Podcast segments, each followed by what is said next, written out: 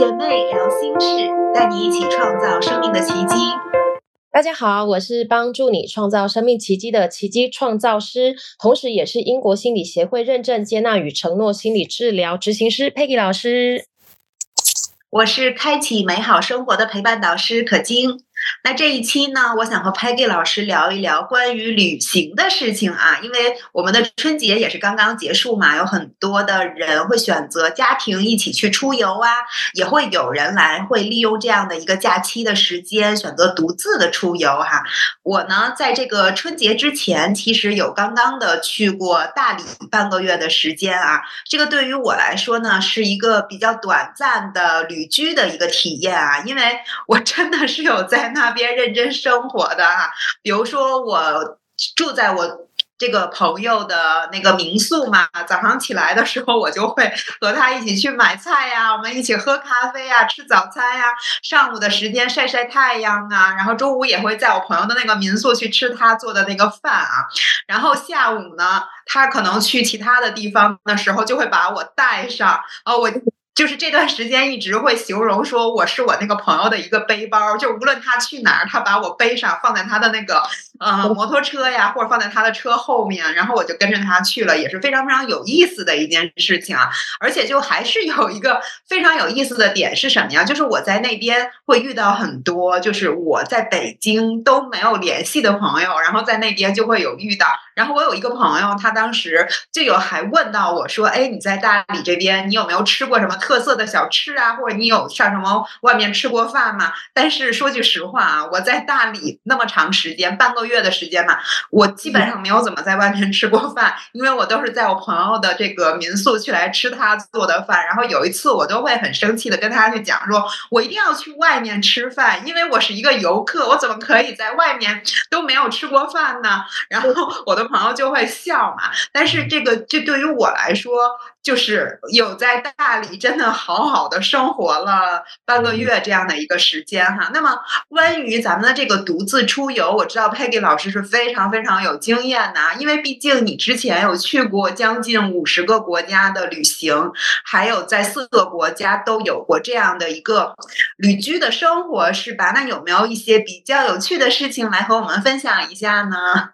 哇，每次呢，我只要想到就是要讲旅行这件事情，我觉得这个话匣子一打开，大概就 停不下来。那呃，如果跟大家分享的话，就是我觉得第一次的经验总是会特别期待，然后又兴奋，但是呢，又会有一种哇害怕、紧张、刺激的感觉。那我跟大家分享一下，就是我第一次的。人人生第一次的背包经验，那其实我第一次就是我其实之前啊也爬了一些文，然后看了很多其他人啊，他们会分享一些就是当背包客的经验。那我自己其实也蛮蛮向往的，呃，但是呢，我当时就想说，哎，那总是要有个过渡嘛。如果说一次呃从来没有呃自己出国的经验，然后突然之间出了国，然后当了这个背包客，哎，我觉得好像呃需要有一个。呃，事先有一个国内的那个旅行经验，先当一个呃经验值的一个提升，然后让大让自己也可以看到说是不是自己也挺适合。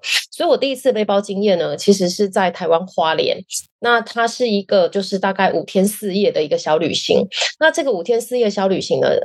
就是等于我全程就是都是我一个人，然后我也没有找朋友，然后我就一个人就是排好的假，我就出发了。那出行，因为当时那时候应该是将近啊好久以前哦，大概嗯十十五六十五六年前，十六十六七年前了。那那个时候，像这个网络上的资讯也不是那么的哦，那么那么快速就可以拿拥拥有，你可以找得到很多的信息。那所以其实呢，还是要去看一些什么旅游书啊，然后呢，啊那时候比较流行的，就像博客，就是那种博主写了很多很多的字的那一种，那所以你就是得去阅读别人写的一些分享的内容啊，然后看别人的图片照片，然后当时也没有像这个。嗯，像国内好像是用歌德地图是吗？然后在国外的话用谷歌嘛。那基本上呢，也不像，就是之前十十七八年前也没有像现在，你随时手机拿出来，你就可以连上网，然后你就可以很迅速的找到路线啊，然后看看是要搭乘什么车。所以那时候其实还，我觉得那时候当背包客的这个 勇气其实更可嘉，因为基本上手上的资讯、手上的资源相对是哦少的。就是比较少啊，然后也也不容易去搜到。那所以第一次去花莲呢，我觉得蛮紧张的。那我是住在那一种像 hostel，就是呃，当时我还申请了一个国际的一个青年住宿的一个会员卡吧，反正就是全世界那个会员卡，你只要申请了之后，那全世界只要有一个标志是这种呃。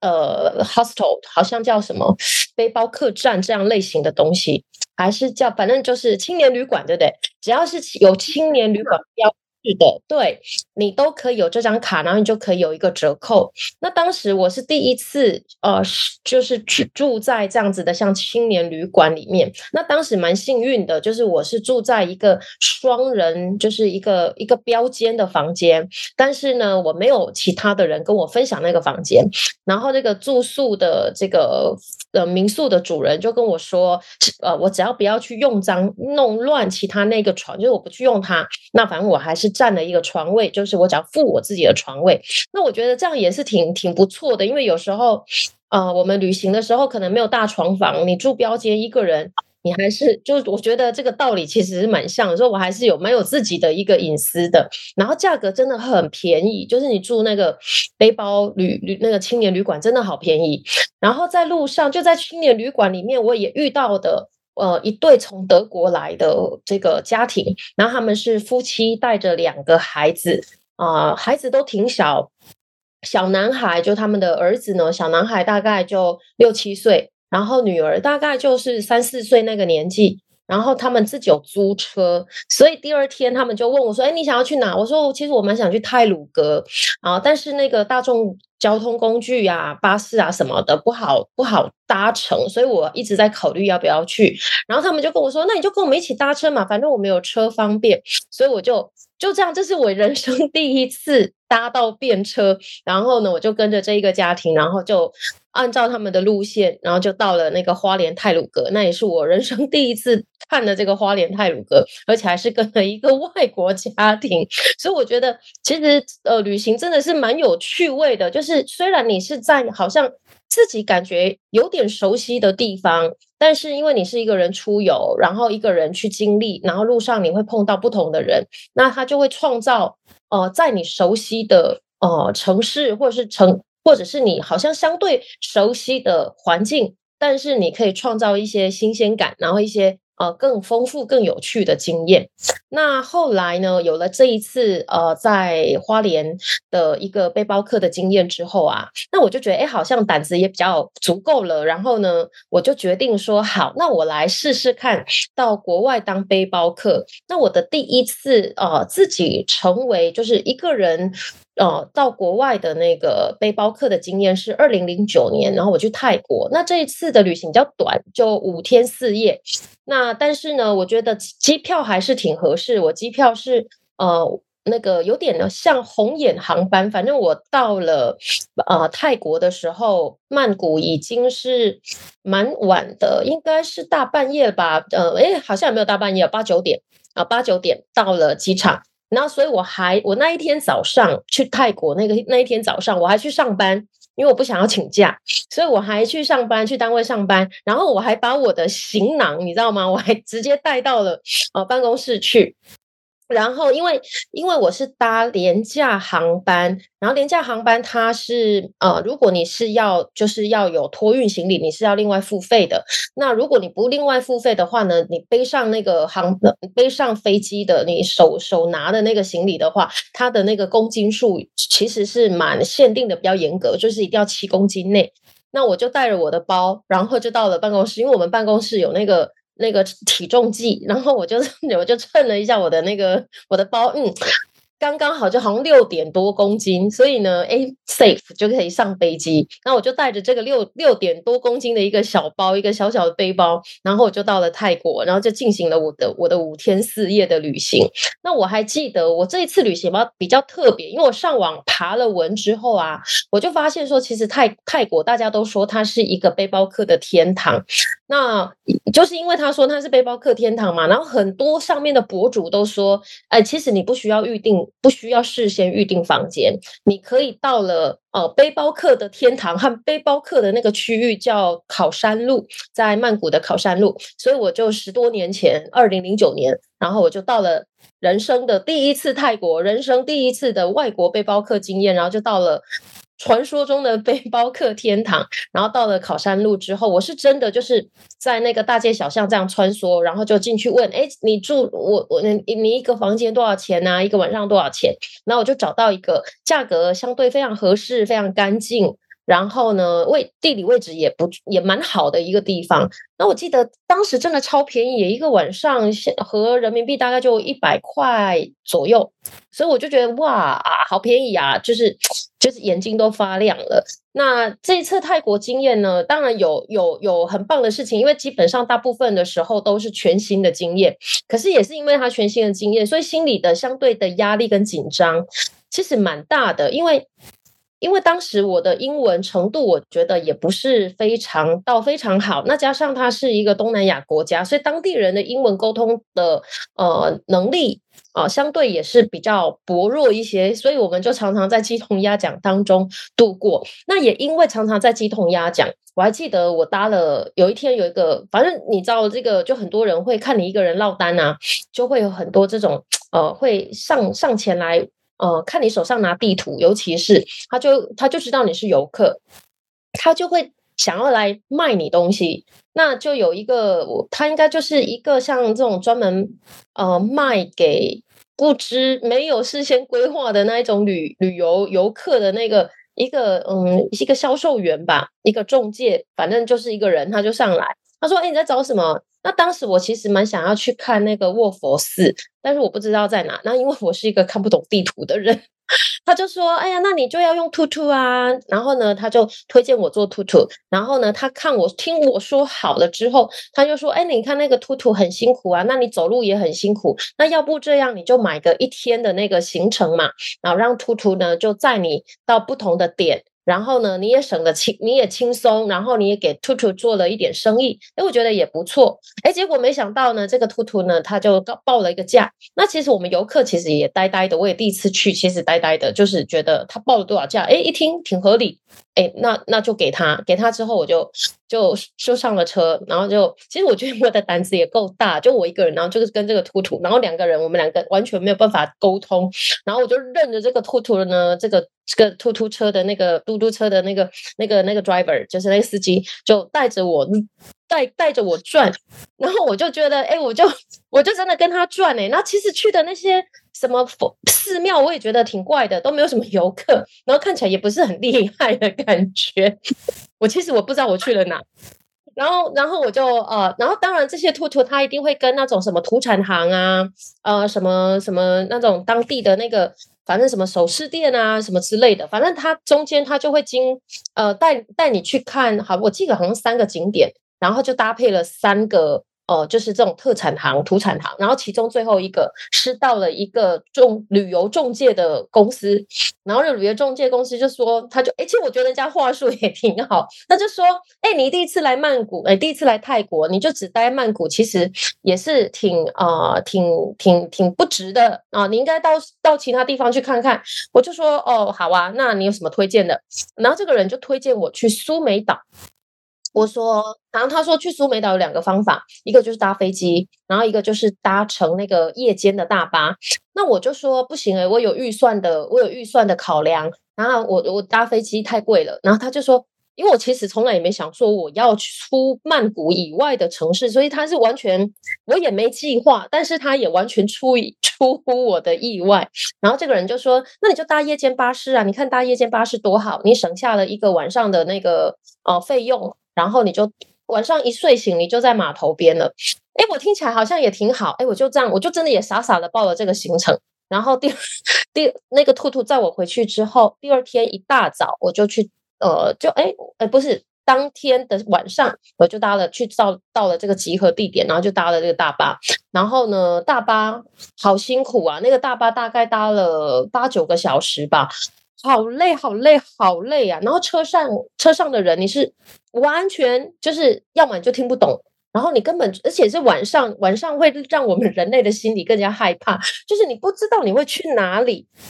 然后你也，然后中间呢有一个更可怕的事情，其实听起现在听讲起来还蛮幽默，但是那个时候呢，就有一个反正到一个点，然后就有一个警察上了那个大巴，然后就跟我们说，哎，那个不管如何哈，只要你有什么急事啊、危急的事情哈，请你就是打这个呃这个给我们一个警察局的一个专线的号码，然后你就直接手机直播哈，外国游客。啊的那个 SIM 卡也都能通，好，那记得你一定要请保管你的哈护照啊什么，然后呢，啊有谁要卖你东西，有谁要告诉你什么，请你千万千万都不要理他们。那我想说，天哪，治安有这么差吗？怎么还要一个警察上网给我们做那个，还要来科普，再上车上车做这个这个宣导，我就觉得挺恐怖。然后车上呢就有一群年轻人，然后他们就是那种金发碧眼，我估计他们应该是。啊，当下我不知道，但我后来回想起来，我觉得他们应该是北呃北欧吧，还是反正就是金发碧眼的哦，看起来就是老外。那我们心里面一般会觉得说，老外的英文就直接会认知他们的英文是特别好的。哎，其实没有哦，这群白人哦，那个年轻人们哇，哗啦哗啦的一群人上来，有男有女，好热闹。他们其实英文也不太好。然后当时其实我心里面，他们给我开了个眼界。也给我做了一个新的知识，就是我们以为的那些洋人，他们英文不一定都是很好的。对，所以我其实自己心里面就觉得，哎，好像吃了一个 定心丸。然后车上还有一对夫妻，我印象也很深刻，他们就坐在那个司机背后，司机后面的那个第一个座位。他们呢带着一个女儿，这个女儿是个婴儿，就是大概比嫩婴还大一点，就是大概是那种七八个月的那种孩子，特别能哭的那一种。当时其实我也很纳闷，就是为什么你会带一个七八岁的孩子做背包客的行程呢？所以其实我在那一个车上，就那一个晚上，哦，就是你睡也睡不好，然后车上也很晃，也很闹。但是呢，我觉得诶倒是开了很多的眼界。那我就这样不知不觉傻乎乎的报了这个行程，然后傻乎乎的啊跟人家移动。那因为我一直都很黑，所以呢，当我移动到码头，你知道吗？那个码头人家就落掉了我，因为他们以为我是泰国人，然后就落掉我，我就不知道。后来我就想说，为什么我等那么久都没有人要叫我上船？因为我们要搭船，然后到另外一个岛上。才是苏梅岛，然后呢，后来我就去问说：“哎，请问一下，我要到苏梅岛，哎，这是我的船票，怎么没有人找我上船呢？”然后呢，就那个那个那个码头边的那个负责那个狗，那个那个那个 officer，就是那个负责人，他们就说：“哎哎，你怎么刚刚没有出现呢？”我就说：“刚刚我没有听到啊。”那刚刚怎么没有叫上你呢？哎呀，你看起来太像泰国人了，所以我又跟了另外一车，然后到了另外一个码头，然后他们就说你到了那个码头，你一定要去怎么样？哇，就给我很多的指令，我就觉得哎呀，好，我其实不知道，我觉得其实我在那个时候根本就不知道我在哪里，手机也不通，语言也不通，其实它对我来说是一个很大很大的一个嗯震撼，就是真的是一个很。就很有趣，但是又蛮啊，有点有点嗯，小小的害怕跟恐惧的一个经验。对，反正最后也顺利的结束。苏梅岛真的蛮漂亮的，然后我觉得蛮庆幸的是在零九年那个时候去，那时候旅客还没有现在那么多，所以还是相比较比较舒服一点。然后我就回到了回到曼谷，就结束了我的五天四夜的小小的冒险。那后来呢？哎，胆子越养越大。那我的我后来就到了欧洲去，然后呢，第一次当沙发客，这又比背包客呢更进一级，因为我想要节省我的旅游经费，所以呢，我就去当那个沙发客。沙发客就是你跟全世界各地，你们上了一个网站，那个这个网站叫做 Couch Surfing，就是沙发客的一个网站。然后呢，全世界你都可以互相去问，你有没有沙发可以让我睡这样子，所以就等于你去住在一个陌生人家里。所以我的第一次呢，当沙发客的经验，就是在二零零九年，然后我到了荷兰和法国，呃，还有比利时，就是。做了一个大概将近快一个月，三个多三三周半的一个旅行。然后这三周半的旅行，我全部都住在当地人的家里，就是他们都是沙发客。然后呢，最烂的住宿就就是我有一个弟，有一个真的就是我那个是一个德国女生在荷兰工作，然后她好热情哦，她的房间好小好小，但是她还是接纳了我去跟她一起。哦，睡了一个晚上，然后它是一个充气床，所以他就睡在他的床上，一个单人床，然后我就睡在他的充气床上。这这其实是蛮辛苦的，但是如果说是在经费有限，当时比较年轻，经费有限的情况之下，我觉得它其实是一个呃很很给我一个很很有趣的经验，和他实现了我去欧洲旅行的一个呃心愿。那我记得我这样三周半含机票。含铁路交通、吃饭啊，所有就是我这样全部结算下来，我真正花的钱大概是和现在的呃人民币的话呢，算下来大概是一万二、一万二、一万三左右，就三周半，真的是真的是很很便宜，嗯，对，因为你住住宿不用花钱，就是住宿是我一毛钱没花。所以住宿就省了一大一大段嘛，所以其实我自己觉，我觉得如果说你现在我们的听众朋友，如果你自己有想要去好好的跟在在新的一年，然后给自己一个小小的挑战，然后呢，也让自己变成一个哦可以行走世界各地哦的一个哦这个一这个。呃，一个人的 solo traveler 就是一个人的呃这个旅行者的话呢，那可能会面对几个挑战。我觉得第一个就是对陌陌生环境这种强烈的不安和恐惧，因为你是真的是完全脱离了你原来很熟悉的人事物、很熟悉的文化认知、很熟悉的这种情感认知，其实这些全部。你跳脱了，你你，因为你是要到一个完全陌生的地方，所以当我们到了一个完全陌生、你是无法预判的那一种情况情境之下，那种内心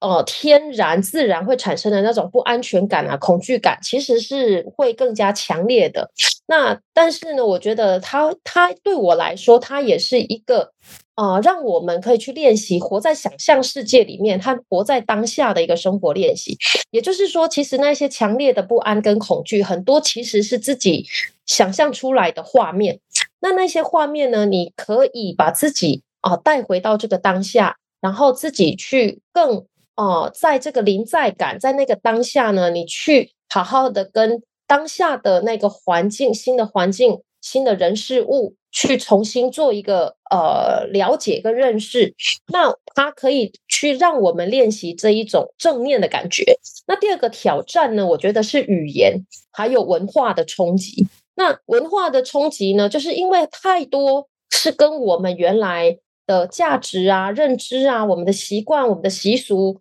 哦是不一样的东西，所以呢，呃，我觉得它。对，呃，旅行对我们来，对我来说，呃，把怎么样去去去面对，或者是说去，嗯，去去面对，去看看怎么样去做到更好的一个文化冲击的这一个挑战的话呢，就是我觉得还是要保持一个自我觉觉察力，然后去看见这一些不同的地方，因为我们很清楚知道说，其实哦，这就是他们的文化。也不需要觉得说很奇怪，他为什么没有照着我们的习俗走？为什么他不照着我们的想法走？这个时候反而你可以更容易的去练习放下原来的那一些执着，放下原来的那一些呃想法跟信念，你可以更加开放的啊去看到不同不一样的生活的一个方式啊，或者是认知的不同。然后呢，也让我们去练习，去尊重这一些差异化。那像语言上面的挑战呢，可能我我最常听到大家会跟我说啊，那一定是你的英文很好，你才能够去啊这这样子当背包客，或者是这样去当啊去旅行各地。其实也不是，我一开始在零九年、零八年那个时候，英文都很都都挺差的。所以我觉得最大的好处就是你不要怕丢脸，就是你其实。也不是每个人英文都要很好嘛，所以我觉得，呃，面对语言的挑战，就是你真的不要怕丢脸，去享受那一种鸡同鸭讲的乐趣，我觉得是蛮有趣的。因为你你你在国内，我就觉得说。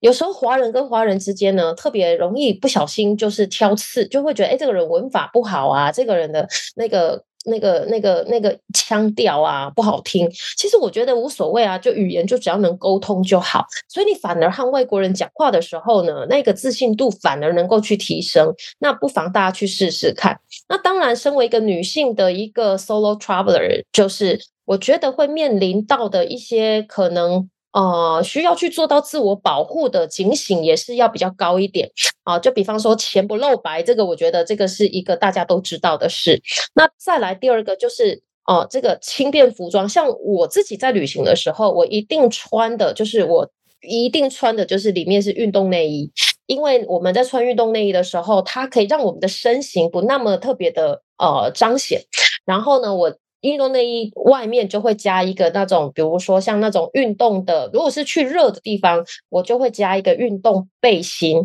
那如果是去天气比较冷的，我就会加一个，就是呃，可以包住自己的衣服，然后呢，在外面再慢慢的一层一层的加上去，然后以轻便服装为主。那再来就是。呃，我们出门嘛，我们就希望能够保持自己的友善，但是呢，一定要保持自己的一个警觉性。也就是说，可能比如说你在呃酒吧啦、咖啡厅啊、啊餐厅啊，你可能会遇到很友善的人和你搭讪啊、聊天。那呃，那我们其实也听过很多这样的故事，就是你在搭讪聊天的时候，当然感觉很好，但是请注意，请让你的所有的食物，尤其是。啊，你喝的这些饮品之类的都不离你的视线，那最好就是别人要请你喝饮料啊什么的，都尽量的拒绝，就是自己买自己的，自己想自己的咖啡自己买，自己的咖啡就在你的手上，就是不经他人之手。那我觉得这个是呃一个身为女性啊，尽可能保护自己也是很重要的一个部分。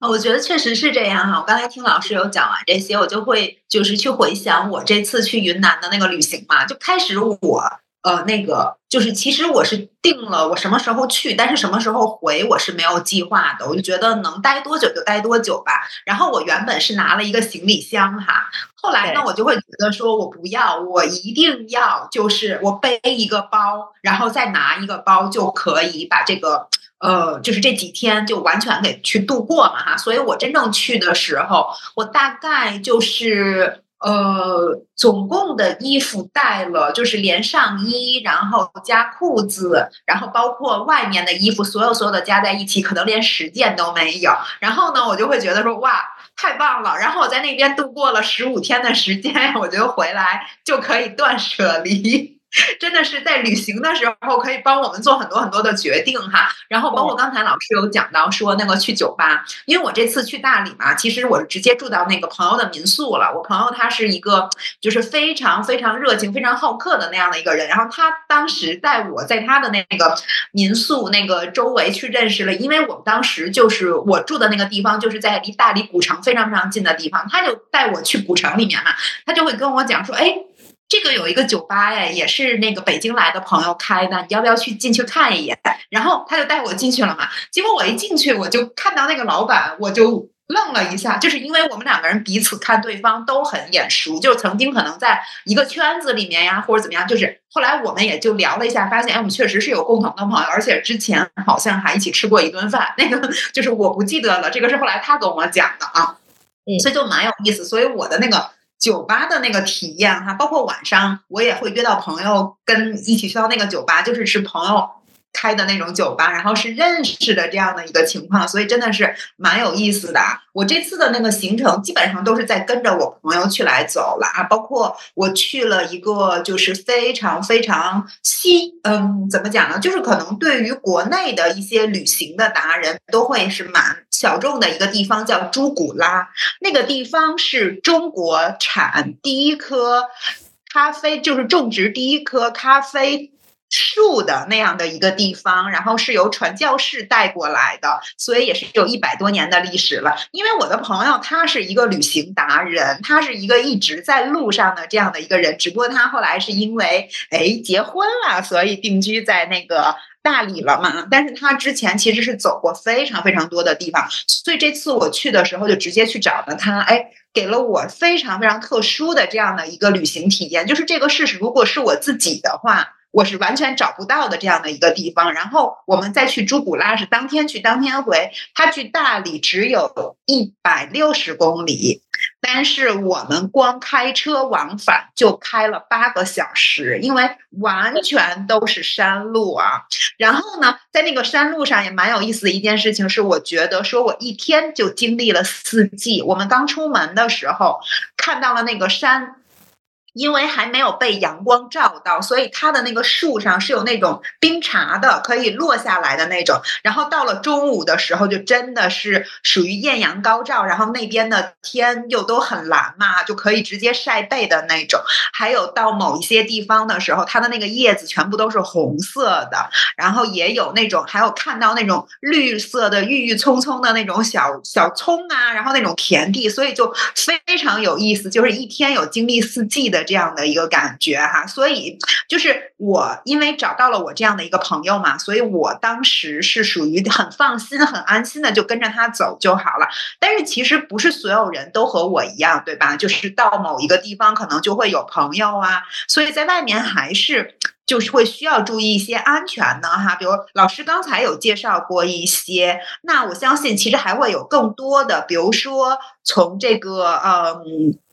从行程的制定啊，然后或者是说，呃，从一些那些，比如说我们要更加的可以保证自己的安全的，比如像什么，也有可能，比如说我们是不是需要买一些保险呀，什么之类的这种的，呃，老师可不可以给我们介绍一下你的经验？OK，其实我我觉得啊，先第一个就是先去找出自己喜欢旅行的方式，然后再去做一些行程的规划，我觉得蛮重要的。这样比如说像有些人就是比较喜欢跟团，那现在跟团又跟过去不太一样嘛，就是跟团有跟那种大团。几十个人一块出去，然后其实现在也有蛮多那一种克制化、定制的那种小小团，就是比如说你可能几个闺蜜啊，然后一起出国，然后就你们可以请旅行社帮你做一个定制。那或者是呢，你喜欢一个人出去旅行？那像我自己偏好，那我就是喜欢个一个人出去旅行。就是其实我连和闺蜜一起出远门，我都不太乐意。啊，也不是我，我就我可能我觉得每一个人真的就是个性性格上面不一样。那我就是喜欢我一个人自己去安排。那除非说，嗯，有几次比较特殊啦，像比如说有一次去印度，那印度我觉得一个人去的话呢，我觉得我我内心的那个压力感会会。过大，然后会呃超越了我去享受的那一个享受的感觉。那刚好我有个好朋友，他刚好提到他想要去印度，那我就说，哎，那我可以跟他一起去。所以呢，后来我就他还有他的一个朋友，所以我们就三个人一起去印度，就是比较比较小的一个呃小团体，然后出去。那这样子的话，我觉得也不错。所以我觉得第一个呢，就是先去。呃，找出你自己喜欢旅行的方式。那还有一个就是，因为我刚刚提到我我喜欢一个人出游。那还有就是我喜欢漫游，或者是像刚刚可金提到的这种居游的方式。就是呃，我不一定一定要去把哦所有的景点啊哦一定要全部走一遍的那一种，所以我就不会特别想赶行程。那那也因为这个样子呢，我一般就会先上网，先去看一下，就是说，哎，有没有什么特别我自己特别想要去的一些景点，然后或者是像我，因为我自己很喜欢逛跳蚤市场，那我就会先把这一些我特别想去的地方，或者是比较有趣的，就是有趣的一些。不一定都是游客会去的景点，我会先把它做一些记录，然后呢，再看看呢，我这一次的行程是有没有要待在同一个城市，或者是要在不同的城市，或者甚至是不同的国家之间去旅行，所以我就会大概的知道说我要去几个城市，或者是我需要去几个国家，然后呢，做一个呃比较大略的一个。哦，交通设计的一个呃规划出来，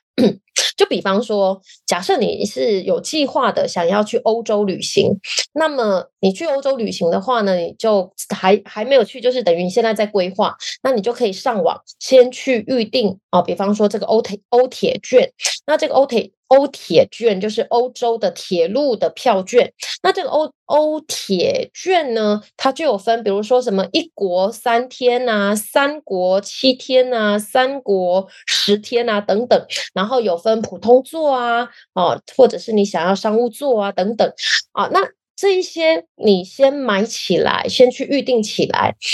都会比你在当地才去买还要便宜很多很多很多。就可能你买了一个三国的十天券好了，也许你只要大概花个三四百欧吧，因为现在那个价格我不太清楚啊。但是我之前大概就是两三百欧，基本上就能够去满足我们的行程要求。那当然不是说这十天你十天，呃，这十天好像是你可以买的是。哦，国跟国之间的哦通勤哦，那你还可以买的就是在这个十天内，你可以任意在这你预定的这几个国家哦的所有的铁路，呃，我忘记巴士有没有，但是铁路肯定就是在这个国之内，你都是可以去搭的，就是无限次的搭，只是付一次票，然后你可以决定，就是等于你先决定要去几国，然后要去几天。然后呢，你付了这个票价钱之后呢，你就可以铁路就可以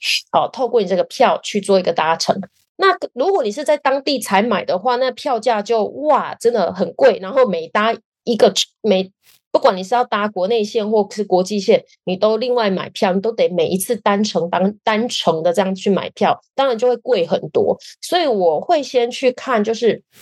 呃，先去大概知道我要待几个城市，然后呢，待几个国家。然后再确认一下交通，那通常交通券你先事先预定都会比较便宜。那还有一个就是签证啊，因为这个签证还是呃，我们就去看你要去的那个国家，你是免签还是需要特别的签证？那如果你是需要去呃有签证的一个事先申请的需求，那你就一定要再把时间空出来。就比方说签证，通常它需要呃申请的时间哦，需要几天，那你就要先做出来。那没有签证，你是肯定上不了飞机的。哦，我有一次我真的自己蛮搞笑，因为我忘记加拿大是需要先事先申请那个，呃，需要先上上网申请电子签，然后呢，我就到了机场，结果 check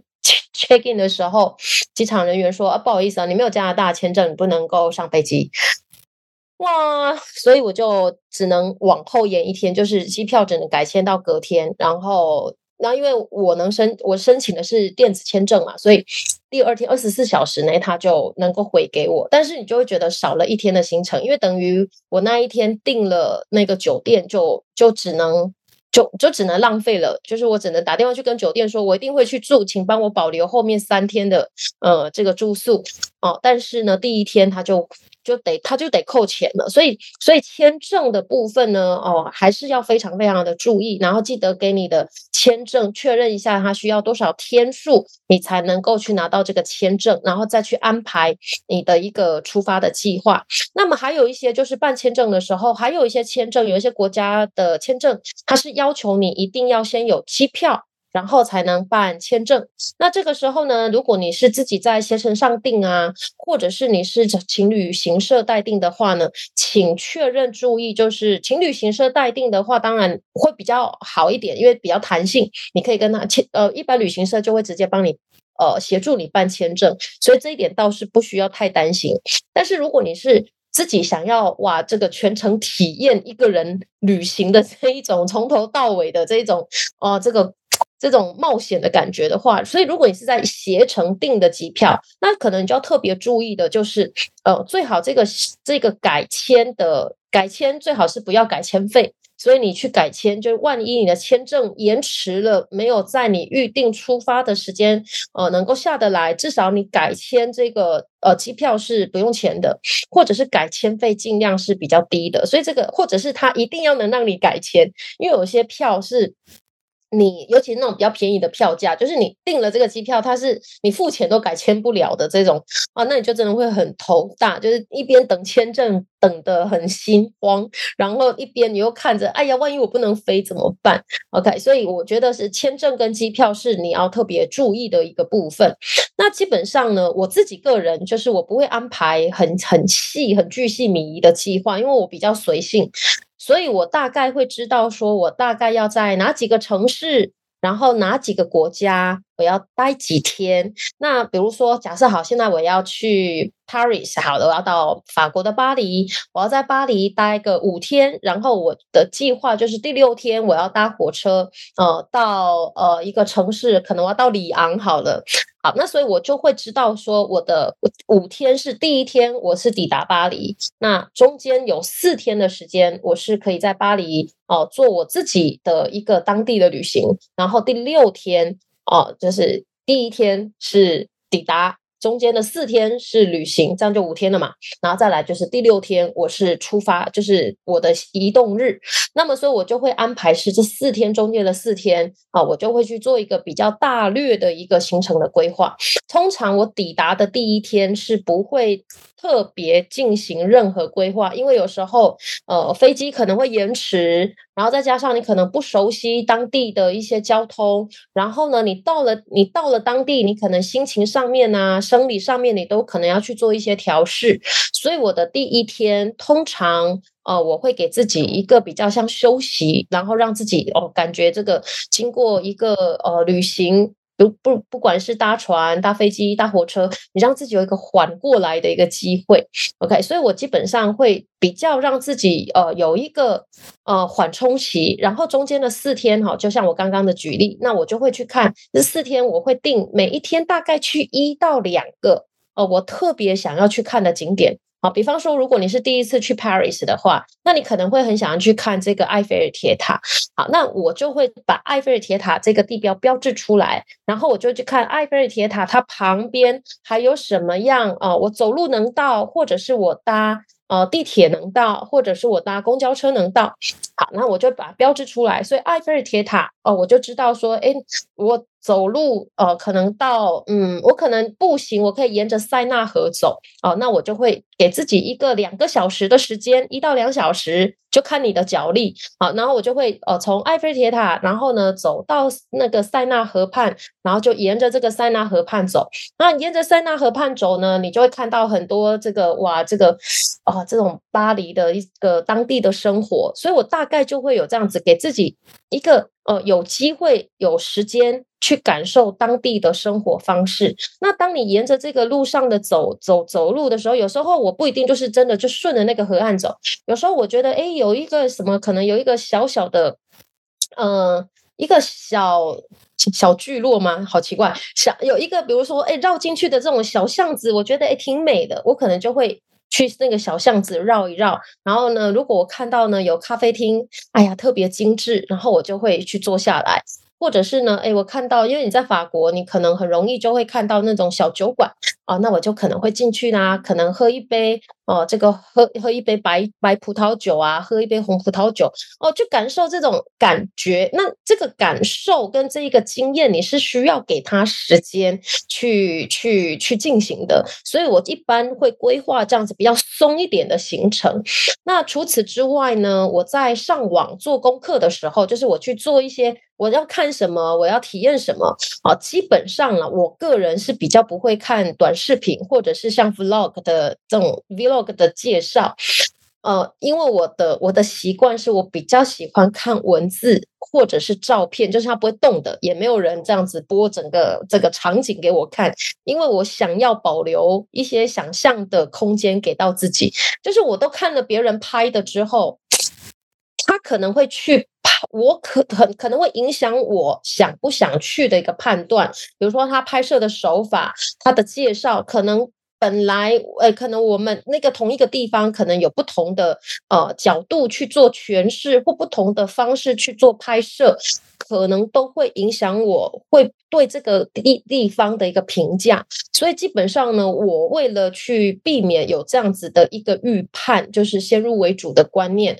啊，或者是一些想法，所以我基本上喜欢看的是文字，然后看照片，然后呢加上我自己的想象。那我自己判断我要不要去哪个地方，OK？所以真的你要去自己知道你自己是一个喜欢什么样的旅行方式，然后找出自己的旅行的重心重点。其实我真的觉得蛮重要的，因为网络上的信息真的也是很多，加上现在短视频，然后加上现在的这种哦，这种比较长的视频也蛮多的哦。那真的信息量太多的话，有时候也会造成不知道到底要怎么去规划行程。那所以。当然，这个都没无没有所谓的好坏，就是我是这种很随性的人。那比如说我自己的妹妹，他就是一个计划狂，他是一定要照表操课的那一种。好，那我们的给他的绰号就是陈导游，因为他真的蛮厉害，就是等巨细靡遗。他跟他他带他的家人，她老公还有他的两个女儿去日本去五天，他们可以从去哪里租车，好，然后租车价格多少，然后第一天早上几点起来去哪里吃早点，好，一路就是像那个旅行社 给你出的那个那个规划的第一天、第二天、第三天、第四天这样子，非常非常的详细。那像他这样的方式呢，就。我就觉得特别适合我们全家的这种家族旅行，所以我们去年家族旅行，还有今年我们要家族旅行，都是由他来安排。我们也觉得特别放心，因为实在他太细致了。那像这样子的一个比较像小团体、小团队的，你还是需要像这样子的一个比较细致的安排。所以每一个人的喜好不同，没有好坏，就是一定要先找出你自己喜欢的一个方式。那这个时候，大概你心里也有个大致的路线啦。那接下来就可以做一些预算的规划。那比方说，我一般会把钱放在哪里呢？第一个，我在旅行的第一天和最后一天，就是第一个晚上和最后一个晚上，我一定会选择安排住在相对。更好一点的酒店啊，因为呢，第一个晚上就是像我刚刚说的，你好不容易到了，然后那个飞机有时候你是要转机的，然后转机过海关，其实那些一些都都都是会有一些压力。然后尤其你是到国外旅行的话，那你可能哇，一路上你好紧张，你很怕沟通不良，你很怕不知道能不能抵得抵达得到你酒店的地方。所以你其实从你出发，从比如说从机场国内的机场出发之后。一直到你抵达酒店的那一个途中，其实情绪上是兴奋，但是是比较紧绷的。所以呢，基本上我第一个晚上我一定会安排是一个哦住在好一点的酒店，让自己能够放松。但是我第一个晚上我不一定会马上安排去吃呃很。比如说比较比较价值或者是比较昂贵的一些餐厅，我不会，因为第一天还很累，你还没有办法 放松心情去好好享受美食，所以我第一个晚上是会住得好，但是会吃的比较相对比较呃。呃，清爽一点，因为还有一个就是我们怕说水土不服嘛，所以第一个第一餐基本上我吃的东西，我会相对就是介于我平常吃的食物和当地食物能够尽量是中间的。就比方说，假设我去东南亚旅行，那东南亚的食物可能是比较重油、比较重咸，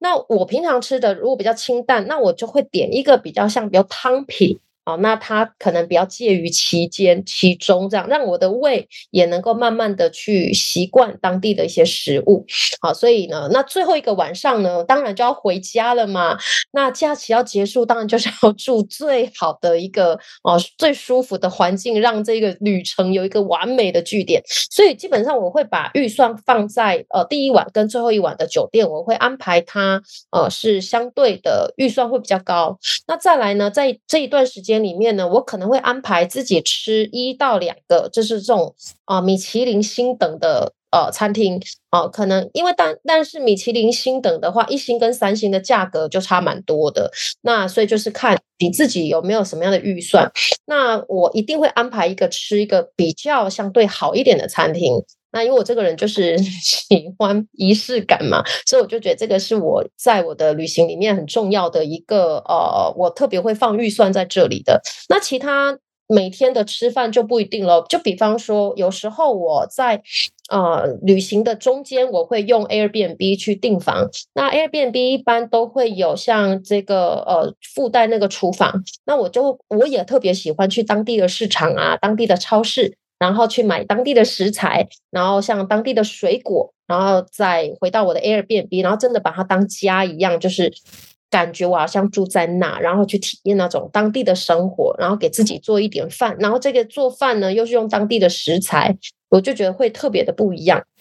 所以这个是我基本上我会做的一些预算安排。那所以你大概就会知道说吃餐厅你大概的费用是多少。然后呢，大概是呃，如果你要像我这样你喜喜欢自己做饭的人呢，哦，你就大概知道说，哎，这个超市一般买菜大概是哦价位是在什么样的一个呃这个价位。那还有就是，比方说，有时候你知道中国胃就是这样。你到像欧洲旅行啊、美美国旅行的话，你真的会很想喝热汤的时候，所以我个人也蛮 建议身上带着几包泡面很重要。有一回我跟我朋友我们去冰岛，我们要去追极光，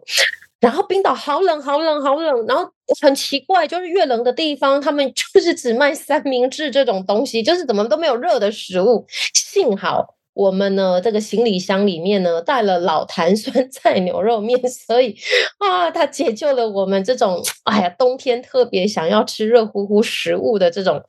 这种胃。然后你知道吗？我觉得它特别聪明，因为在冰岛呢，那个鱼子酱好便宜呀，就是那种因为它是就是很冷嘛，然后就很多很多那个三文鱼，所以它的那个鱼子酱啊，鱼子做的所有的东西都好便宜哦。所以我们就提升了我们的酸菜牛肉老坛酸菜牛肉面的这个品质。我们 做了老坛酸菜牛肉面，加上大把大把的鱼子酱，你看吧，高级吧？所以这个是呃一种吃上面的一个结合。然后预算你可以大概去去看一下吃的一个部分。那怎么样真的去吃到说吃大概价位上会花到？呃，怎么样的一个嗯控制？你可以去看麦当劳，所以你可以上网去看当地麦当劳的售价。呃，一般因为我们麦当劳它是一个物价指数的一个指标，那你就去看，哎，比方说你在国内吃一套麦当劳一个那个 Big Mac 那个一号一号餐，那个一号餐呢，你可能在国内吃一套一号餐大概是花应该是一呃不到一百吧。现在要四十四四十四十左右，嗯，大概如果是四十左右，那你就去，可能你你要去 Paris，那你就随便上 Paris 的麦当劳。去看，那可能你说，哎，可是我看不懂那个那个法文，没关系，你就去找麦当劳，你只要看得懂数字就好，你就找到它一号餐，然后你就看到它大概是欧元卖多少钱，那你就可以大概知道那个比例，大概它会贵到多少 哦。可能它目前欧洲的话，一般物价会比较高一点，应该可能会到需要嗯国内的多一半。就是多百分之五十到百分之百，所以这个就是你可以去稍微去看一下自己的一个预算。那但是欧洲的好处就是所有的牛奶。Cheese 都很便宜，所以比方说，如果你是去超市买像三文治啊，然后呢，跟一个一公升的牛奶，哦，那就超便宜，然后你可以吃的非常的饱，哦，OK，而且还蛮蛋白质还蛮充分的。那所以这个就是呃，可以去做到这样。那还有就是移动，就是我们刚刚吃到的，刚刚讲到的就是住还有吃嘛，然后还有就是行动的部分。那行动的部分呢，就是。行的部分呢，呃，每一个国家其实不一样，一定你一定一定要上网做功课啊。比方说在欧洲，你在欧洲的移动啊，比方说你在 Paris 的移动。哦，可能就会跟在法国的呃其他的城市移动就不太一样，因为有些城市它是比较大城市，它是有密集的这个公共运输系统哦，不管是搭地铁、搭公车或者是搭轻轨，它都很方便。可是有些比较偏远的地方，可能就不见得有。那还有就是，比方说像你在拉美啊、拉丁美洲的话，它的公共运输系统是非常的落后的，所以你就要去考虑说你在移动的时候，你需要怎么样去有办法去进行移动？甚至你在一个城市，基本上就是要么你就会开车，所以你可以去租车。那如果你要租车，你就需要先事先申请国际驾照。那如果你跟我一样是不会开车的话呢，那你就要要么当地有朋友，要不然的话呢，就是在定点不移动，只靠着非常。简约的大众交通工具，或者是你的两条腿，然后呢到处去移动，是你能走到的地方。那比方说东南亚，好像我现在住在巴厘岛，或者是如果你是去泰国旅行啊，基本上现在呢网约车都非常方便。网约车就有分这种，就是呃车车的，或者是像摩的的啊，那它到斯巴达也是很方便。所以你会发现到每一个。不同的呃国家，其实他们在呃出行上面有不同的一个方式。那所以，呃，有时候我们会忽略掉，就是我们很容易用我们自己现有的，嗯，现有的方式，然后去。嗯，连想都没有想过说，诶，其他国家可能会产生的一些差异，所以这个是我觉得出行一定要特别去注意到的一个部分。那再就是旅游保险，呃，我自己个人的话，因为我长期是居居住在国外嘛。所以呢，我一定会特别买的就是这种海陆空加医疗的旅游险。那因为海陆空，而且我是买的是全球，因为我不太确定我呃，可能我今天待巴厘岛，那可能我福至心灵一来，我就想要去哪一国去逛一逛。那所以呢，我买的一定是一个全球的呃海陆空，就是不管我搭什么，它都可以包含在其中的。那还有一个就是我会把医疗。呃，放在里面，因为呢，这个有时候你在国外生病啊什么的，这也蛮难说的。那你到国外，在东南亚看医生，相对是没有那么贵。可是呢，你要是像比如说在欧洲看医生，诶，那个费用就非常的高。所以你有这个医疗保险，还是呃，我觉得还是对自己来说，也是一个相对性，真的就是买保险。所以我觉得旅游保险是一个，嗯，对我来说，它是。呃，必须的，包括在里面的一个部分。那还有就是怎么去打包。那刚刚呢，可金有跟我们分享到说，诶，他本来想拉行李，然后后来他提背包。那这个我觉得个人见仁见智。就是有时候我我即即使我当一个背包客，其实我说的是背包客，但是我会用拉杆箱，就是看你去的那一个环境容不容易移动。就比方说，我刚刚说到像欧洲。去欧洲旅行的时候，我基本上会用拉杆箱。为什么呢？一，因为欧洲的铁路，呃，跟巴士基本上他们的这个运输还是比较发达的，所以呢，我在行动的过程之间，啊，我会比较频繁，就是我会常常换城市，常常搭火车，常常搭巴士，所以拉杆箱呢就会变成，因为我要常常移动嘛，所以呢，拉着它倒是一个比较相对。啊，我比较不会那么累。那第二个，欧洲其实也蛮多扒手的，比方说，如果去意大利啊，去法国，尤其在 Paris 的话，其实蛮多扒手。那你背包背在后面，其实相对也是蛮不安全的。好，所以呢，拉杆箱你基本上你可以护着它放在你的面前。好，那当然这个出游哦，请做好一个心理准备，就是请你在行李。里面都不要放贵重物品，因为你不知道什么时候它会丢，它会不见，它会被偷，请做好。因为出外就是会有各种各式各样的意外跟不便，要不就不要出游了。OK，所以这个是你要给自己的一个弹性空间的部分。那所以我基本上去欧洲出，我去欧洲旅行的话，我会带的是拉杆箱。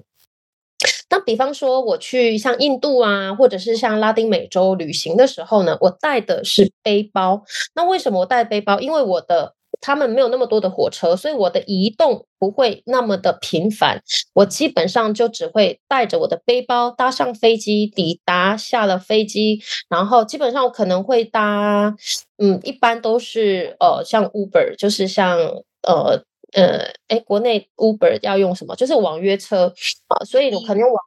对滴滴哦，对滴滴滴滴打车，然后等到了定定点，哦，就基本上是这样。然后就不会太到太多的移动了，所以我会带着背包，因为这样子的话也比较呃行李比较轻松，比较简便。然后因为拉丁美洲它常常就是可能飞机也常常在延迟，那我自己的背包我就不需要一定要送，就是不一定要托运，我就可以自己背着。那这样子的话可以确保万一飞机啊它可能延迟或者是它 cancel 的话。我要换飞机，我不需要再去等我的行李再从托运退回来给我，然后我再去办理啊另外的登机，或者是我才能确定我可以再去买机票。所以我的行李基本上都在我身上，所以就是看你自己的一个呃行动移动，还有你的行程的规划。那比方说。要带的衣服，像我们女士吧，女生，你当然就是轻便的。这个你要去哪里的？这个比较轻便的服装、鞋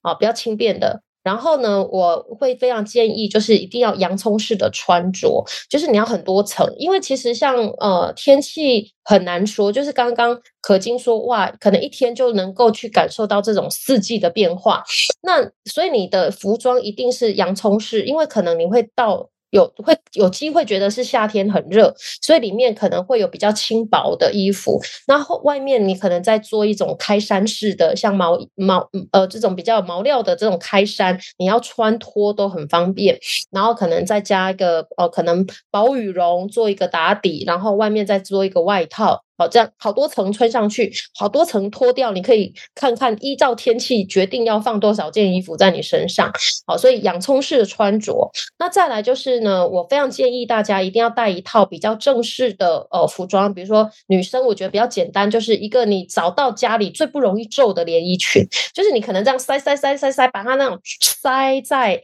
你的这个背包里面，它。拿起来，别人看不出它是皱的，因为它可能设计就是一种皱皱的感觉，像这样的连衣裙哦，然后一双哦比较能够塞的鞋，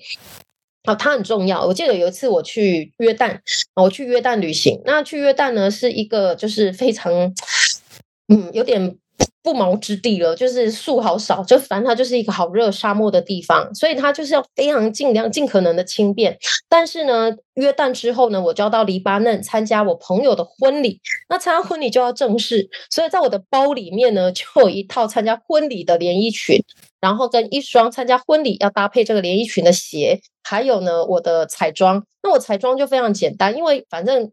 我反正我本来就黑嘛，所以我也不需要打打底，所以我就只有有睫一支睫毛膏，一支粉那个眉笔，然后跟一支口红，然后腮红就用那个口红去沾一点颜色。行啦，所以呢，它可以尽可能的去减少我要携带的东西，但是又让我能够出席一些呃正式场合啊，或者是你要去一些比较好一点、上档次的餐厅，你是可以比较能够随机的。那比方说你去欧洲，呃，像你要去一些博物馆啊，或者是去一些呃这种 theater。哦，参加比如去看一些呃歌剧的表演啊，戏剧表演啊，或者是一些呃艺术演出啊，芭蕾舞啊等等，啊，或者是这种 concert，就是呃你要去音乐中心看这种交响乐啊，呃或者古典乐的演出，它都会有正式服装的要求，所以你在你的包里面有一套正式的服装，它可你可以确保就是你到时候不扫兴，也不需要多花钱。OK，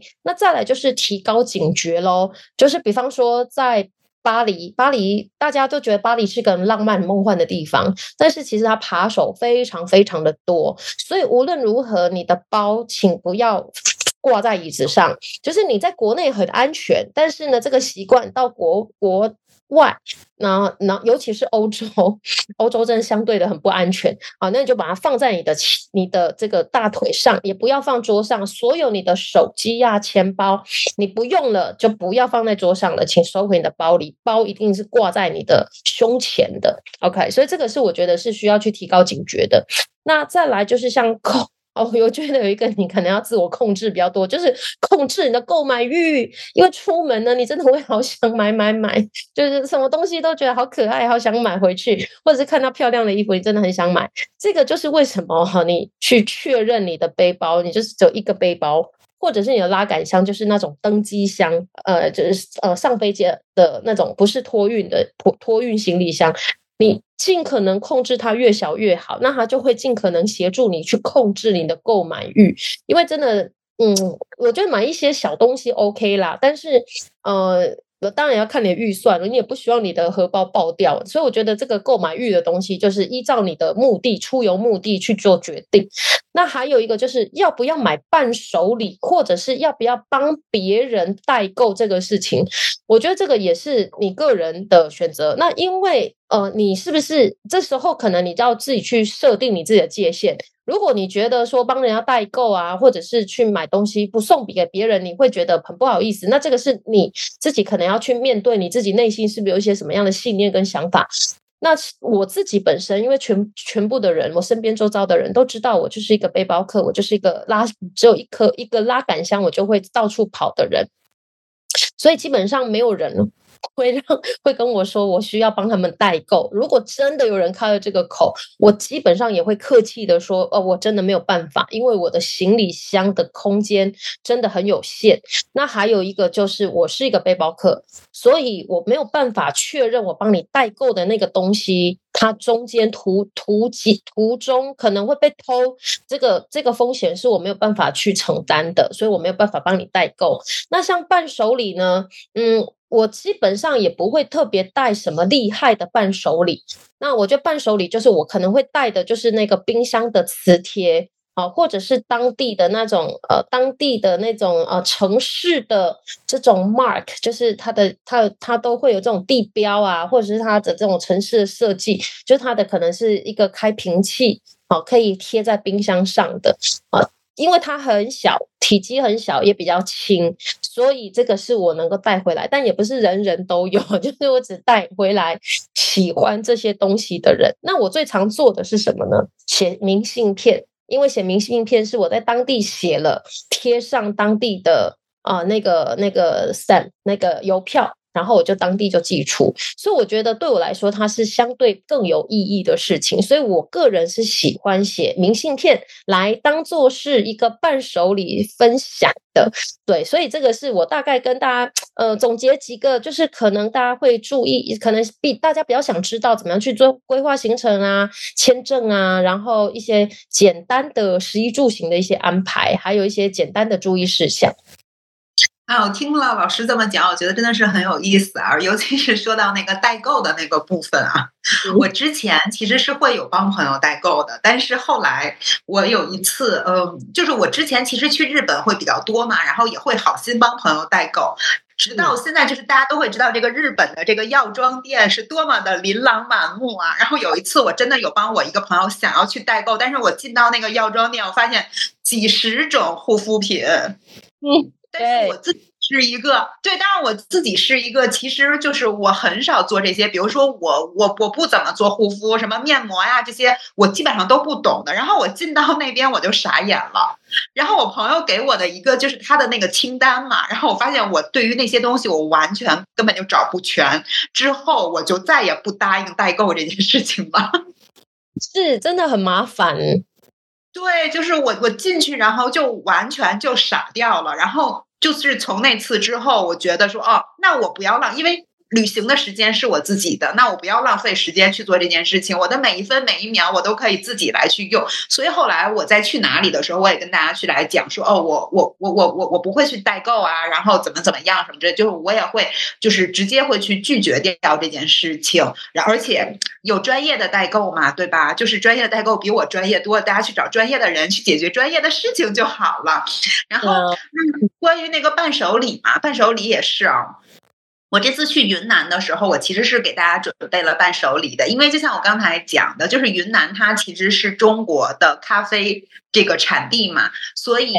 我在云南去订了那种，正好我认识了一对儿就是咖啡烘焙师夫妇，嗯，然后呢，我就在他们那边去订了云南的烘焙的豆子，然后直接让他们烘好了，给他们留下地址，让他们寄到我的朋友家，我就不用。这样背过来了，然后有在北京的呀，然后也有在其他城市的，就直接去寄过去。哎，我觉得这个其实是蛮有意义的哈。那像我这次旅行，我去的是那个大理嘛，然后嗯。我会发现云南有很多很多的地方都是还蛮值得去走一走的，而且对于我来说，就云南它是一个很很友好的一个地方，它让我感受到了就是当地人的那种朴实哈。所以呢，我自己也会还有计划说，比如说再去云南，然后把其他的地方去走一走哈。那么对于比如像这种选择旅游的地点呀，那 Peggy 老师有没有什么推荐的地方？尤其是这种对于我们女性来说比较友好的。或者想要去来尝试说独自旅行的姐妹，可以开始去来试一试的那些地方都有什么？嗯，我觉得当然最简单的就是一定是从国内开始，尤其是如果呃，你是第一次要尝试独自旅行的话，那从国内你一定是相对放心很多。那像国内，我我你看，从可金从上几期的节目到今天都还在提大理，所以我觉得大理是一个不得不去的好地方。如果你想从事独自旅行的姐妹，我觉得首选啊就去大理了。我觉得这个是 一个呃，听起来真的很很唯美，我自己都很心动，都很想去。然后所以我觉得说，哎，这个出街的话，就是如果你是一开始在尝试，想要试试看自己的这个独自旅行，然后或者是想要去呃挑战一下。去跳脱自己的舒适圈，或者你可能跟闺蜜几个人，然后呢，你们这次不跟团，然后自己去做一个啊行程安排啊。我觉得国内旅行，像刚刚提到的云南呐，呃，像我觉得上海或者是像苏杭、上海这个外围等等这些区域，我觉得都是蛮漂亮、蛮值得的。然后慢慢可能国内的进阶，你就可以安排，比方说像新疆啊，我觉得我听说新疆、甘肃都很漂亮，也都很值。得去，所以你可以先从一个相对呃交通网络，或者是你的熟悉度、便利性相对比较高，然后你觉得比较好掌握的，让你的心能够先有这个安全感，然后也比较适应这种独自旅行的一个节奏，那再来。啊，你可能在安排一些国内的进阶，呃，去比较远的新疆、甘肃这些相对便利性，或者是像交通都相对比较有挑战性的地方，哦，那我觉得都都是可以去尝试。那像如果像呃，再来就是你国内旅行，然后你想要尝试呃这个国际线路的话，进阶的话，我觉得在东南亚是一个呃相对。我们会比较放心一点，也会比较呃，因为它没有那么远，所以你的这个我觉得安全感也会比较高。那像泰国啊、巴厘岛，我觉得都蛮适合的。那日本啊啊也蛮适合。那像尤其泰国跟巴厘岛，哦，吃的东西我觉得就是可能它比较辣。可能对很多人不吃辣的来说，可能啊会比较有点点挑战，但其实你还是可以选择没有辣的、没有辣味的食物。所以我觉得泰国巴厘岛相对是比较对于啊女性的这个独自旅游的的这这个新的姐妹来说。嗯，我觉得是相对友好的。那再来就是像，如果再进阶一点点，你想要到欧洲的话，呃，我个人认为荷兰、比利时。哦，这两个，因为他们国家相对比较小，然后但是呢，他们的友好比例非常的高，他们的人非常友好。更重要的是，他们的英文基本上沟通是完全没有问题的。这个可能比起你可能在东欧旅行啊，或者是像在法国、意大利旅行，我觉得呃，都相对你会觉得比较放心啊，因为。荷兰、比利时人人非常友善，然后呢，公共设施也非常完善。你要去到哪一个城市，点对点都是有非常多的选择机会。那呃，食物的话，我觉得如果你是喜欢吃巧克力的啦，那你到比利时肯定就是你的天堂喽。然后呢，比方说他们的一些呃，这个呃温气候上面也相对。我觉得是好一些些啦，但是比呃荷兰有点难说，荷兰也可能一天让你遇到四个季节都有哦，所以就是我觉得出门外就是让让自己有一点点的弹性，然后去让自己去感受和自己原来生活里面的哦不一样，我觉得这个是让我们的生命变更有趣的地方。嗯，我自己之前其实是没有独自旅行过的啊。就我真正的独自旅行是从二零二三年，从去年才开始的。那我自己的第一次这个独自旅行是和 Peggy 老师有关。当时你回国了嘛，然后在天津我们见了一面，对吧？就是那天其实是我自己第一次独自旅行，因为我们分开了之后，我当时就在天津订了酒店。啊，我在天津，呃，晚上自己去逛了逛，然后第二天呢，有朋友过来找我，我们一起吃了东西呀，然后当时后来去了塘沽啊，去转一转，然后一起回的北京，是这样的。所以天津是我，就是我们去年在天津见面，然后是我第一次自己一个人去旅行，之前都对。最多会和家人，比如说带女儿出门呀，要不然就带着妈妈和女儿啊，然后在呃，就是在更早的时候，在婚姻里的时候，基本上都是跟老公啊什么之类，就这种的，就是很多人的，就是没有自己嘛。然后我第二次就是在去年八月份的时候去的上海。去了大概是呃四天三夜这样的一个小的行程，嗯，再之后就是这次去大理了嘛，嗯，就是半个月的时间啊，就是独自旅行这件事情呢，对于我来说就特别像是一个跟自己对话的过程，让我也觉得很有趣啊，就是自己要会去面对很多很多的事情，然后也会有很多自己的这种体验，比如说这次我去大理的时候，嗯，我自己完成了一个小的徒步，然后因为我我。就是我住的地方后面就是苍山嘛，然后去了他的那个波罗寺，然后完成了小徒步。第一次是朋友一起去的，然后第二次我就是自己去做的。还有就是，嗯，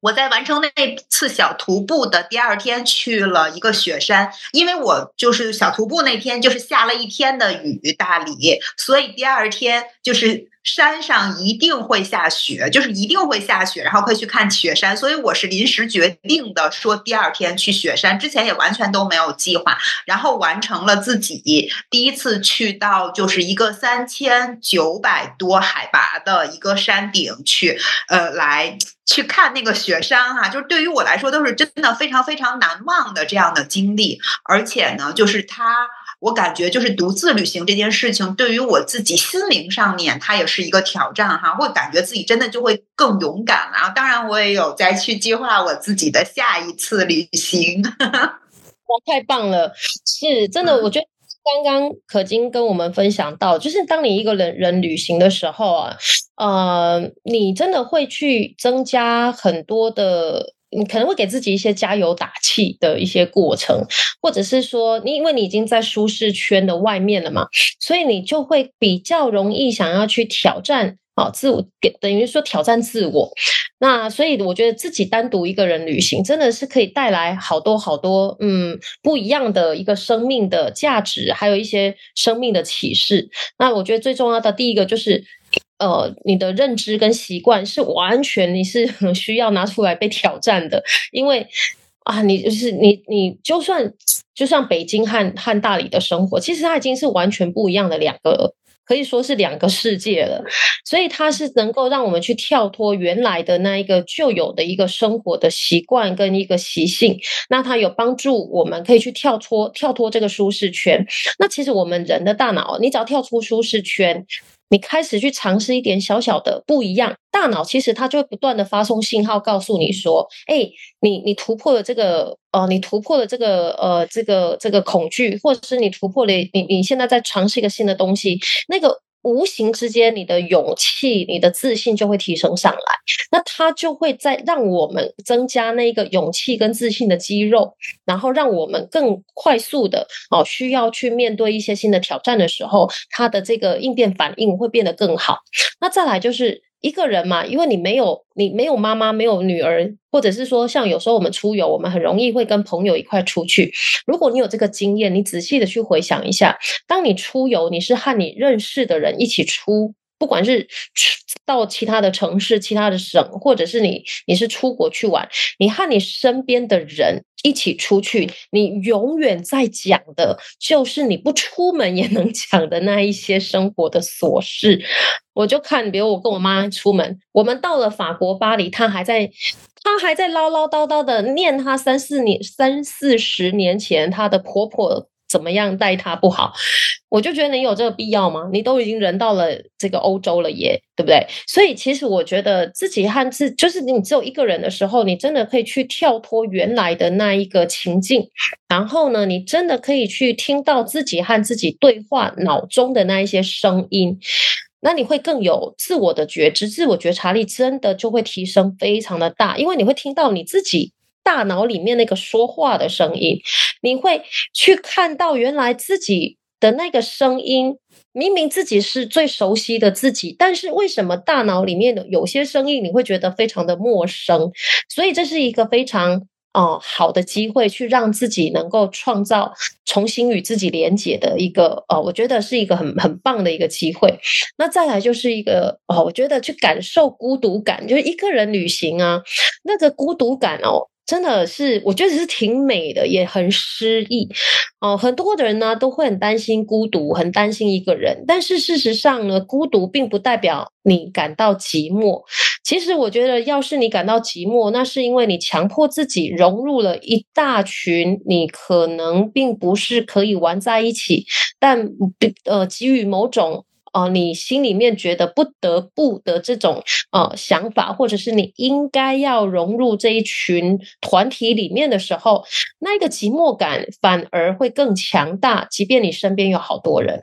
可是呢，孤独感呢，有时候你会觉得很美，你没有那种寂寞感，反而你是一种很充实，生命蛮充实的，因为你非常的呃有这种。你和自己，你真的呃，从内心，从你的灵魂深处，都非常知道你自己和自己在一起，然后你正在做你自己非常喜欢、你非常享受的事情。所以，一个人吃饭、旅行，也许你可能会少了一个哦，立即和其他人分享的这种及时性，就是这种马上要分享、马上要讲出去的这一种感觉。但是呢？一个人旅行，一个人去做这样子的一个享受，我觉得反而能够去延展在这个过程当中的那一种敬意跟美好，就是你会觉得说，哎呀，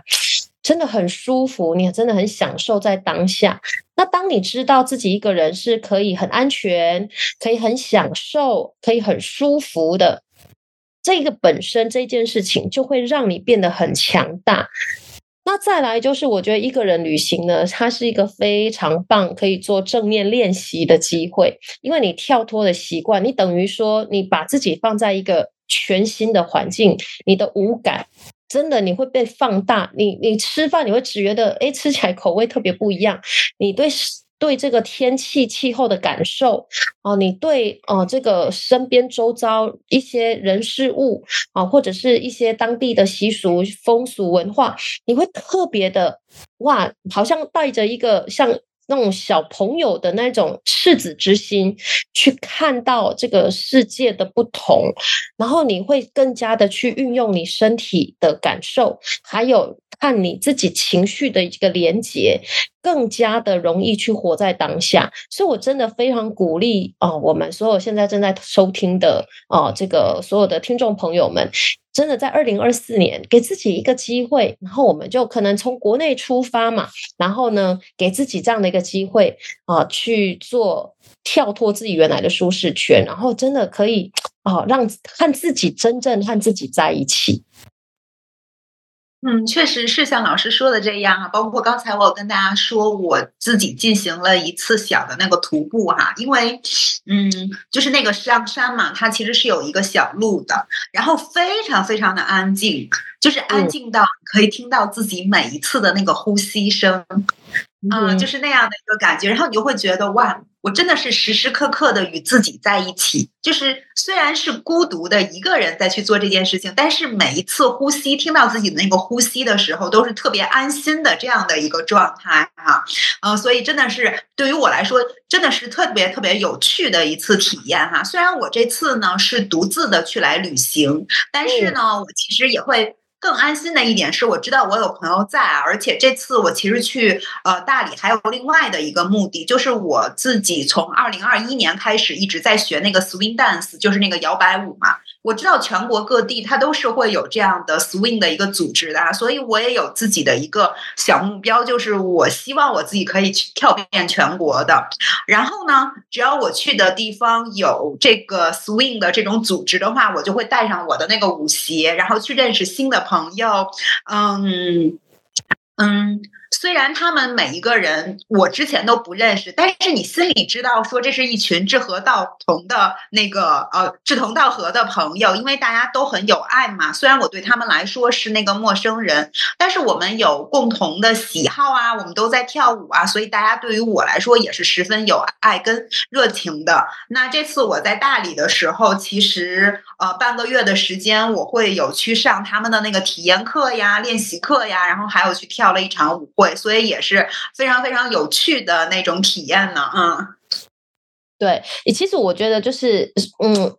一个人的旅行也真正不是一个人，我觉得在。情感上倒不需要说觉得自己只有一个人，因为其实你到旅你在旅行，像刚刚啊，你看可金的分享，我觉得就很棒，因为你知道说，其实你虽然一个人，但你后面有一群人，然后你可以去加入一群志同道合的一个一些伙伴。那所以我觉得说，就算你一个人去旅行，你还是可以去参加让自己感兴趣的一些聚会活动啊。所以为什么说在旅行的这个中间，你不要计划的很满啊？想你可以去参加，像国外有很多像 Meet Up 这种这种呃，它这个 Meet Up 其实它是好像有 App，或者是你可以上它的网站，然后它在不同的城市，全世界不同的城市，它都会有很多的聚会活动。那么哦，你可以去跳舞啊，啊，或者是你可以去上这个瑜伽课啊，你。可以去做一些 cooking class 等等啊，那我觉得真的生生命里面呢，在呃世界的各个角落，处处都是朋友。那我自己比较感兴趣的活动，就比方说，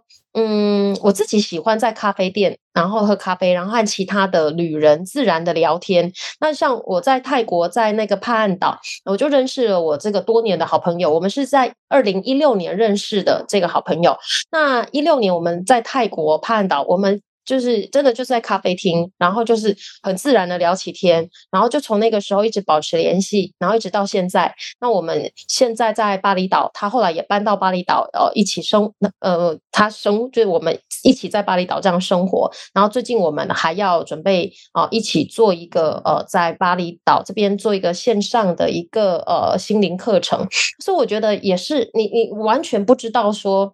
啊。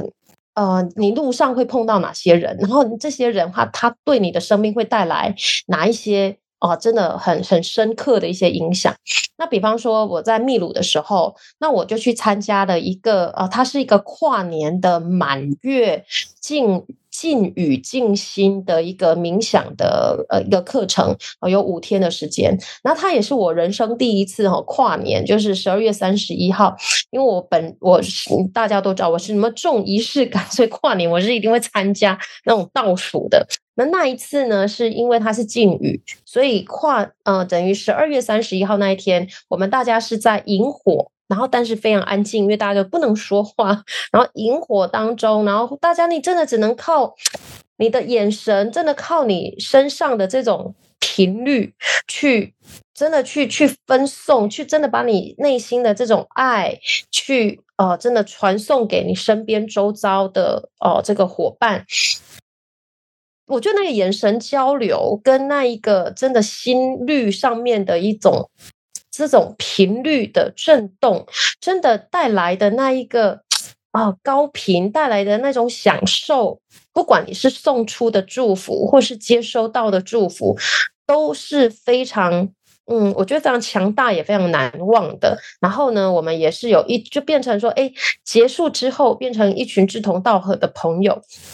然后呢，像比方说在秘鲁，我也去参加了那个四天三夜的印加古道的一个，呃，这个它是一个登山，然后再加上在山里面做这个 camping，所以等于四天三夜就在印加古道，然后你去感受这种几千年这种神秘的感觉，然后非常神圣的这种能量，然后你这样被包围，然后到了那个马丘比丘这样子，哇，你就看到。太神圣了，所以其实我觉得一个人，但不是真正的一个人。你是真正的是，你身边你会遇到好多好多，呃，和你一起从世界各地，然后在这一刻，呃，缘分交汇，然后在此时此刻此地，啊，认识的这一群人，也许这一个时刻过去之后。有些人他会停留在你的记忆里，有些人他还会继续在你的生命中和你一起同行。但是我觉得它是非常非常美的体验，所以呃，我觉得 真的太美了，呃，然后我我它其实也带给我很多的灵感。那我觉得。呃，很多的时候，可能对我们国内的一些女性朋友，也许你觉得一个人出去，你会觉得很不自在，甚至你也也许也会很想要去有这样子跳脱原来的生活圈，去感受哦不一样的一个生命的状态，生命的喜悦。所以呢，其实它也。带给我很大的启发。那我自己也发心，就是呢，接下来我们要来持续推动我们姐妹聊心事的一个旅修营，然后呢，希望将来啊，很快的时间可以在国内啊来开始进行我们这样的旅修营，然后让让更多的女性你在呃。在跳脱原来的舒舒适圈、原来的生活圈，然后你可以去感受到哇，去去碰撞生命碰撞，然后生命提升的这样的喜悦。但是你是在一个安全，然后又可以有有这样子的一个同伴的互相的一个呃这个祝福，互相的一个陪伴之下，然后进行一些生命上面的成长。所以呢，不管是在国内，然后呢，呃，将来我们可以在巴厘岛或者是在其他国。家，然后呢，推动这样的一个旅修营，然后让全来自全国各地、全世界各地的女性朋友们，然后大家在此时此刻此地一起交流、一起成长、一起送上祝福，也接收祝福。我觉得这种感觉真的太美了。哇，真的是这样！我刚才听到 Peggy 老师在说这件事情的时候，我其实心中已经充满期待了。然后也真的会觉得说，哎，虽然我们好像看似好像自己一个人独自在。出门，但是其实，在这个路程当中，我们会遇到各种人，然后包括我们也可以找到各种所谓的那些小组织，然后有和我们志同道合的伙伴在一起。所以，无论你在任何的一个情况下，其实你都不是孤单的，你身后都是有很多很多的人在陪伴着你。而且，像我们九妹姐妹聊心事这样的一个群组，我们其实也是在。里面一直有在那个支持着大家的哈，包括我们的这种节目也会一直陪伴着大家，嗯，也希望跟大家可以一起成长，然后见证大家的成长哈。那也非常非常的感谢 Peggy 老师给到我们关于旅行的这些建议啊，一听就是 Peggy 老师真的那是非常非常的有经验啊。那今天我们的节目也是接近尾声了，然后非常感谢 Peggy 老师的专业建议，也感谢呃。听众朋友们的收听，那如果大家有任何的故事想来去分享，或者你有任何的感受啊、想法呀，包括问题，都可以在我们节目下方留言，我们也会在今后的节目当中来回答你的问题。最重要的是，不要忘记收藏、分享，并且转发这一期的节目给到更多的人。那你的。分享，相信是他人生命中最好的礼物。最后，请记得加入我们姐妹聊心事的微信群组，保证你的第一时间可以收到一手消息。那今天的节目就到这里啦，感谢大家收听，也欢迎订阅我们的栏目。下周的同一时间，我们再见啦，拜拜，拜拜，谢谢大家。